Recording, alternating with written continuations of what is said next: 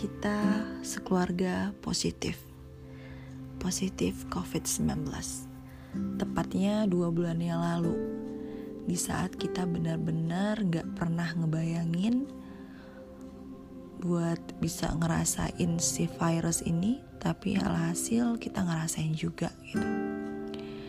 Yang udah ngerasa ngeproteksi diri semaksimal mungkin, ngurangin aktivitas keluar rumah, nyokap gue tuh nggak pernah sama sekali keluar rumah loh. Paling cuman kayak ke pasar. Itu kayak bener-bener udah kayak pantau gitu. Uh, ngecover uh, segala macemnya. Dan gue pun jarang lah keluar rumah. Jarang banget. Bokap juga keluar rumah kalau buat olahraga tenis doang pastinya ya itu pakai jarak dan alhasil kita kecolongan saat kita memutuskan untuk pulang ke kampung ibu gue. Awalnya pas kita datang ke sana, kita udah feeling kan kayak lo kok orang di sini pada nggak pakai masker ya gitu. Bisa dihitung jari, bener deh, bener-bener bisa dihitung jari yang pakai masker. Dan kebanyakan mereka kan pakai masker kain ya, bukan pakai masker yang benar-benar udah dianjurin pemerintah gitu yang 3 play atau 5 play. Mereka pakai masker kain dan kita pun bodohnya pakai masker kain. Karena kita ngerasa ya itu udah cukup tebal gitu. Dan wilayah yang kita datengin yang positif covid apa ya dikit lah di sana gitu udah begitu mereda gitu covid di sana. Ya sampai-sampai warga sana aja yang kayak gue bilang bisa dihitung jari gitu yang bisa yang pakai masker. Kita balik ke kampung nyokap gue pun uh, kita ngurangin banget buat datang ke tempat rame kayak makan di luar. Sebisa mungkin kita bawa makanan dari rumah atau kita masak kita cari tempat makan yang sepi gitu. Pokoknya ya segitunya lah gitu. Segitu nggak proteksinya gitu.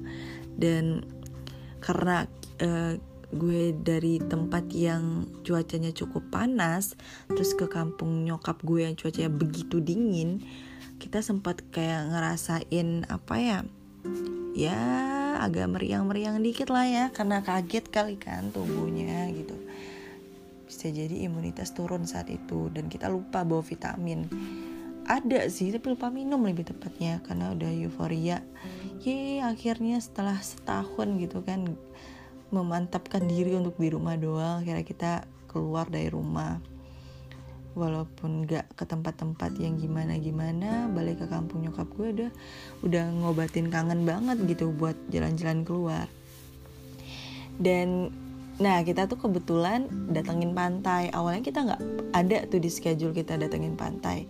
Cuman karena kita ngerasa eh, karena kita nyari bukan ngerasa sih kita nyari uh, boleh deh nyoba pantai udah udah balik kampung ini masa nggak ke pantai gitu. E, kita lihat-lihat keliling-keliling nemu nih pantai yang cukup sepi saat itu. Bener-bener sepi gue nggak bohong bener-bener sepi saat itu nah kita mutusin lah buat main ke pantai itu. Nyokap bokap gue e, nongkrong. Cuma nongkrong terus gue sama kakak gue mutusin buat nyebrang ke suatu pulau. Di kapalnya berapa orangnya kita kemarin ya? Berlima bersepuluh kayak deh. Iya bersepuluh. Di kapal kapal cukup gede. Kita uh, nyebrang kita nyebrang terus ya udah singkat cerita yang di kapal pun pada pakai masker tetap gitu.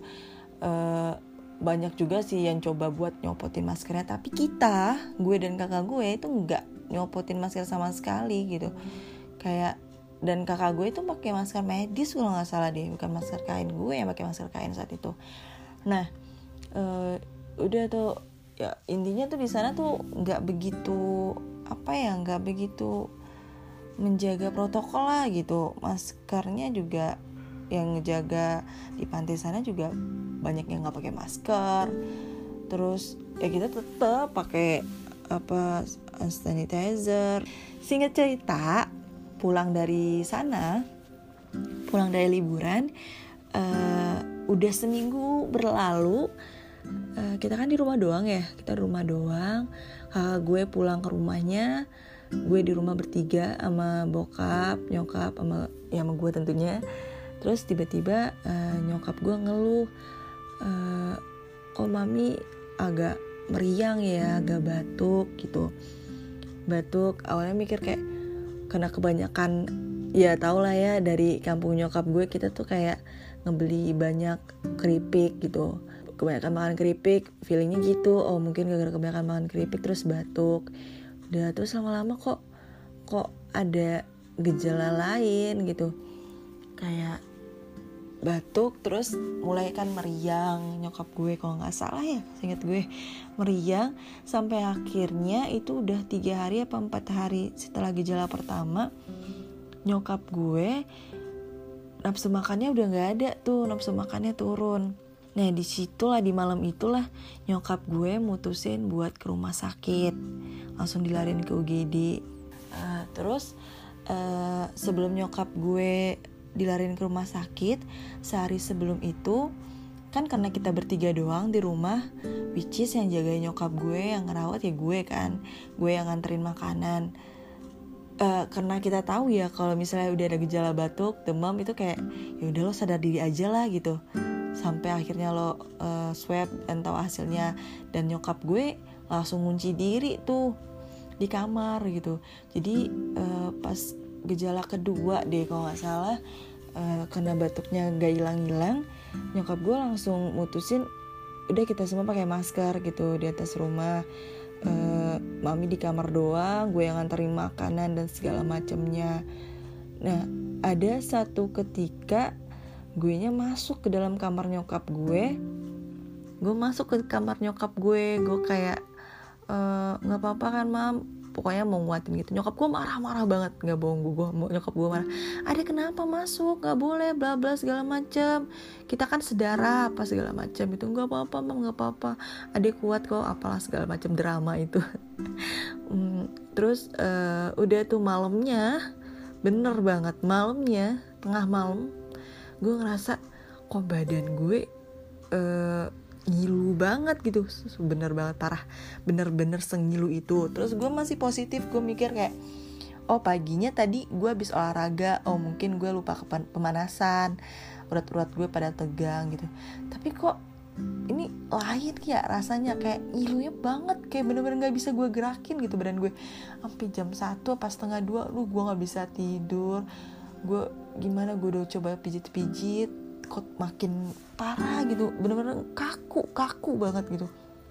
Kaku banget badan gue. Terus gue kayak paksain gue pasrah deh gue pasrah ya allah gue pasrah gitu. Akhirnya gue ketiduran gue ketiduran uh, subuhnya gue bangun gue sholat kayak biasa. Kelar gue sholat uh, hidung gue bindeng kan. Hidung gue bindeng gue mikir kayak oh gue gue gue biasa sih gitu kalau subuh gitu emang suka bersin gitu. Uh, suka bersin bersin tapi bindengnya kok disertai dengan uh, meriang gitu. Kok gue badan gue agak meriang ya gitu. Aduh mampus gue kenapa nih gitu. Terus gue kayak ya udahlah gue nggak positif aja. Gue nggak ngomong sama nyokap gue. Gue cuma bilang mam tadi malam badan adek sakit-sakit apa segala macam gitu. Uh, akhirnya jam 9 hilang tuh hilang udah kayak biasa tubuh gue udah baik aja gitu. Bener-bener udah gak ada gejala apa-apa lagi. Nah sorenya sorenya itu baru tuh nyokap gue uh, nafsu makannya hilang. Udah parah banget lah nggak mau makan gitu. Terus ya udahlah nyokap gue langsung ngomong udahlah mami udah udah nggak kuat lagi. Kayak udahlah ke rumah sakit aja mami takut takut takut nyebarin kita nggak tahu hasilnya gimana gimana gitu terus kita juga habis pulang dari luar kota walaupun udah seminggu ya jaraknya. Tapi kan masa inkubasinya kan kayak gitu kan harus nggak selalu langsung gitu. Kita lariin ke rumah sakit hmm, ya dokter tanya semuanya. Gue jam 11 gue nemenin kan di rumah sakit. Nyokap gue udah masih nyokap gue yang masih tetap bersikeras kayak udah nggak apa-apa tinggalin aja mami kamu pulang aja gitu uh, gue ngerasa enggak lah enggak enggak gitu. Toh dokter bakal nanya-nanya kan. Ya pastinya gue harus standby di sana gitu. Uh, itu gue udah mulai pakai masker medis kalau nggak salah. Terus uh, udah ditanyain segala macam dokter tanya gimana gimana segala macam. Terus dokter minta uh, gue sama sama bokap nggak keluar rumah dulu sampai hasil nyokap gue keluar nyokap gue langsung ya gitulah langsung prosedurnya karena udah ada gejala kan jadi nyokap gue udah langsung ditempatin di ruang isolasi. Uh, di ruang isolasi cek paru apa segala macem. Paginya hasil tes swab keluar dan benar nyokap gue dinyatain positif. Gue shock kan kayak what? Kok bisa? Itu heboh dong keluarga segala macam uh, dan gue akhirnya juga swab sama bokap sama ya sama bokap gitu. Ya hasilnya lumayan lama karena waktu itu weekend dan kita diminta ke puskesmas. Ya lo tau lah ya karena gratisan gitu. Kita kayak mager juga kalau rumah sakit gitu. Ya udah kita ke puskesmas prosedurnya cukup lama jadi kita mutusin buat isolasi di rumah dulu. Tuh gue sempet sempetnya nganterin segala kebutuhan nyokap gue. Kakak gue kan kakak gue uh, saat itu nggak kena ternyata. Ya hasil gue akhirnya keluar. Gue sama bokap uh, positif. Uh, ya pokoknya intinya kita bertiga positif. Kakak gue enggak tuh kita positif kita isolasi di rumah mandiri berdua sama bokap. Karena kita nggak ada gejala kan? Jadi gejala gue emang bener-bener saat itu doang tuh yang sehari itu. Dan hari-hari berikutnya gue cuman kayak ngerasa apa ya? Oh, tenggorokan bener tenggorokan. Nah yang bokap gue yang sama sekali nggak ada gejala apa pun. Kayak OTG bener-bener ya udah gitu. Jadi yang masak di rumah gue apa segala macam nyiapin makanan ya bokap gue gitu gue kena tenggorokan gue nggak enak apa segala macem. Udah tuh gue konsumsi segala herbal obat dari puskesmas juga nggak ya obat tenggorokan lah gitu. Karena gue nggak ada gejala apa-apa gitu. Cuman yang pertama itu sih parah banget. Nah nyokap gue yang parah. Ya kayak gue bilang sebelumnya di podcast gue kalau ketika uh, si virus ini masuk ke tubuh yang udah tua karena dia udah rentan jadi gejalanya lebih parah gitu. Nyokap gue yang sempet uh, sesek terus uh, hidungnya kalau nggak salah deh sempet nggak bisa nyium. Nah gue alhamdulillah banget. Gue takutnya itu sih bener deh.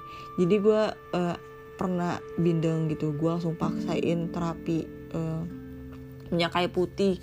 Ah bodo amat gitu.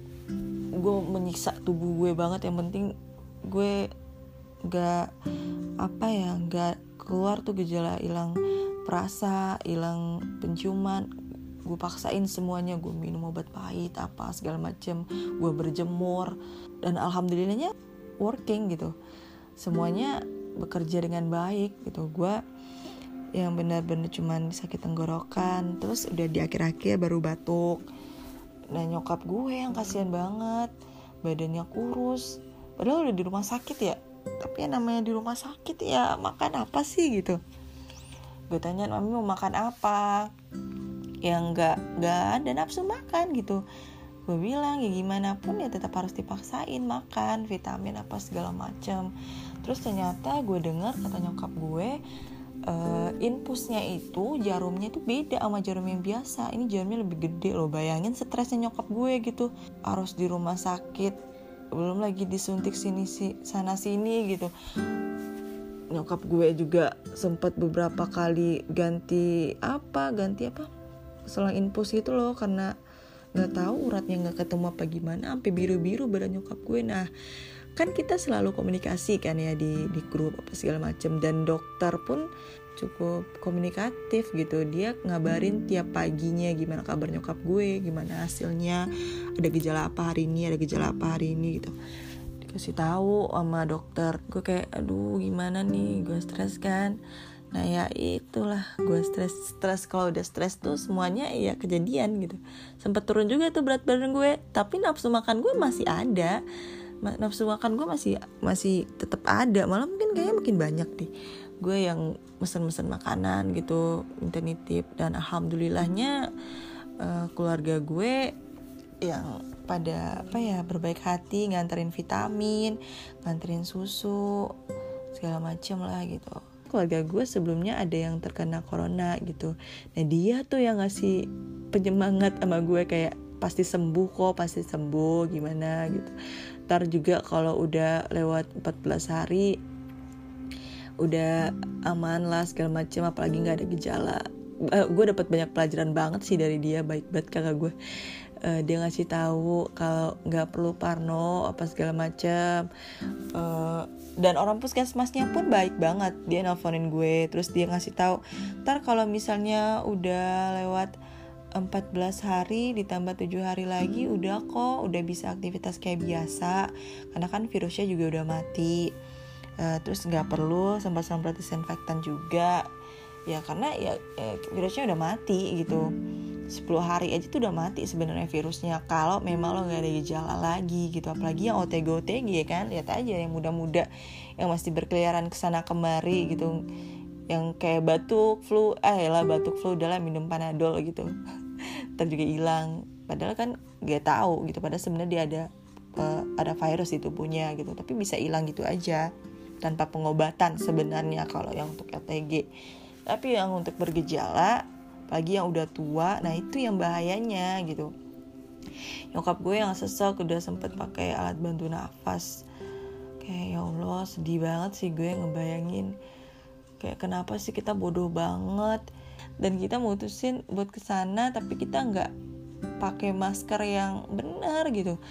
Masih pakai masker kain gegayaan sebel banget. Foto-foto sana kemari.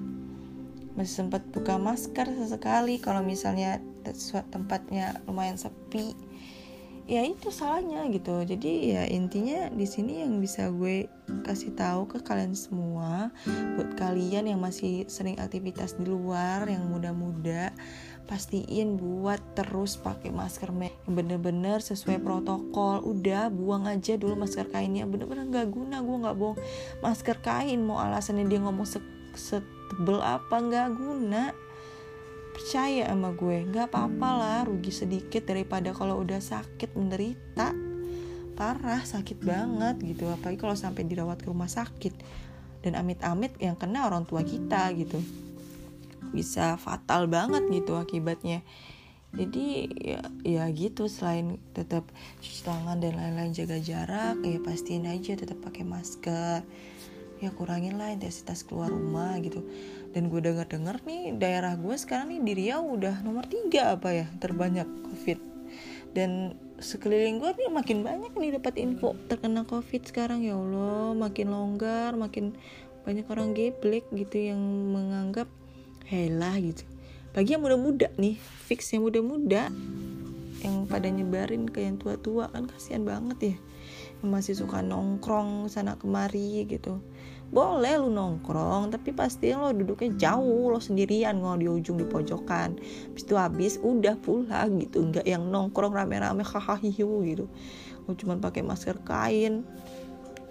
Terus jangan deh. Jangan membuat bodoh bener deh. Jadi kayak udah ada vaksin pun sekarang percuma kalau lo masih bodoh gitu. Banyak loh di luar sana yang udah vaksin toh kena juga positif covid gitu. Karena ya dia ngerasa ya lah gue udah vaksin nih gue udah proteksi banyak nih tubuh gue gitu. Ya udah gue jalan-jalan deh ke sana kemari. Ujungnya apa? Positif juga. Jadi ya ya tetap aja balik lagi lo jaga jarak masker uh, minimal play ya minimal 3 play itulah. Sanitizer cuci tangan udah kurangin intensitas keluar rumah ya udah semoga intinya doain kita semua sehat terus.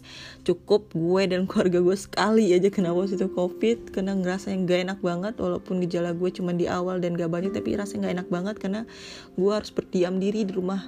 Selama itu tuh bosen banget sumpah demi apa pun bosen banget. Walaupun ya tetap aja walaupun gue sebenarnya memang uh, sekarang sekarang juga emang di rumah aja tapi setidaknya gue masih bisa ke Indomaret gitu ada atau mau beli apa gitu masih bisa. Tapi kalau misalnya udah terkena pos positif covid udah lu diem. Diem aja udah di rumah nggak ngapa-ngapain. Ngapa-ngapain juga susah mau minta tolong sama orang juga nggak enak orang-orang pada takut.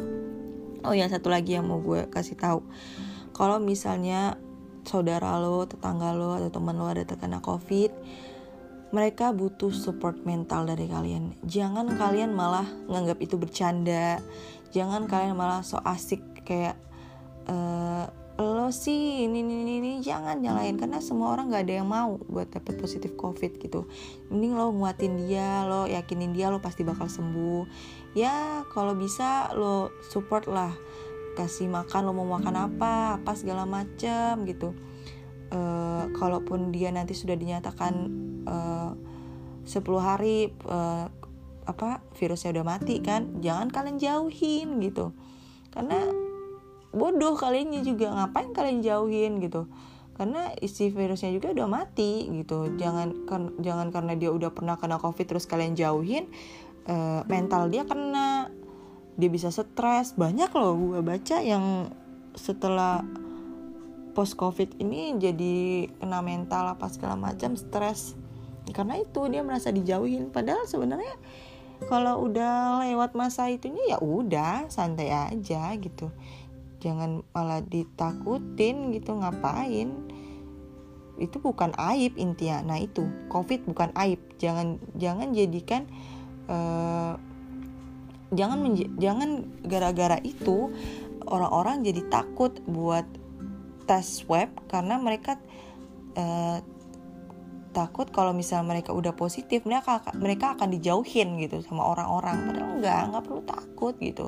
Lo pasti akan sembuh dan lo bisa gabung lagi di di lingkungan lo gitu. Intinya gitu deh. So stay safe semuanya. Bye bye